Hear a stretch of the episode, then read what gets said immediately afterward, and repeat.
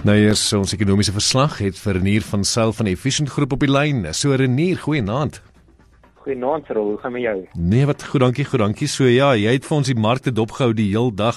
Hoe lyk dit? Hoe lyk dit so na die naweek? Dis korrek, dit is wat ons doen. Ons het um, in in die in die buitelandse markte uh, is dit is dit positief op die oomblik as ons wegspring en ons kyk na die S&P 500.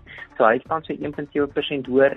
Die Nasdaq wat hoofsaaklik uit tegnologiese maatskappye bestaan, hy is 1.7% hoër en die Amerikaanse markte is hoofsaaklik positief weens die feit dat daar sprake is dat Donald Trump besig is om te herstel, dit nadat hy verlede week Vrydag positief getoets is met die koronavirus. En dan op die verkiesingsfront, dit blyk ook dat Biden sy voorsprong op Trump vergroot het volgens die voorlopige stembusse. Ons het egter reeds geleer in die verlede dat hierdie voorlopige stembusse ook nie 'n akkurate prentjie skets nie. En nou as ons kyk na buitelandse nuus, het Cineworld se aandeleprys vandag met 36% gedaal. Nou Cineworld is een van die grootste fliekmaatskappye in die wêreld en hulle het aangekondig dat hulle baie van hulle teaters in buite Amerika en ook Brittanje permanent gaan toemaak. So dit is nou sleg vir die werknemers want dit gaan bykans 45000 mense beïnvloed. En dan as ons kyk na Microsoft, Microsoft het ook aangekondig dat hulle nuwe datasentrums in Griekeland gaan bou ter waarde van 1 miljard dollar.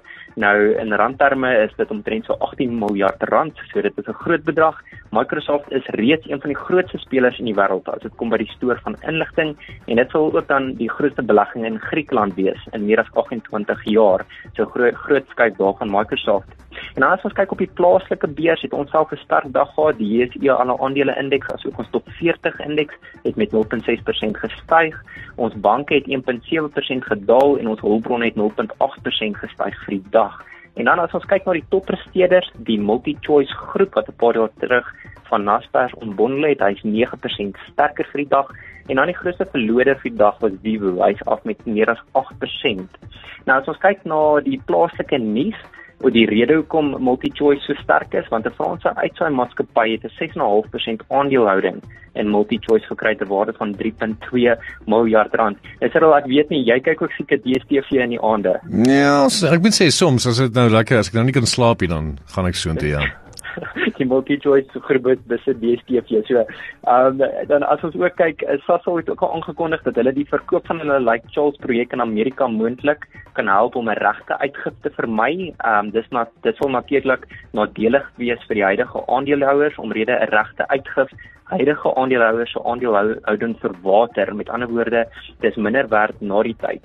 En vir die beleggers wat die aankondiging gemis het, sal ons van plan om 'n gedeelte van die Lake Charles projek te verkoop vir 33 miljard rand.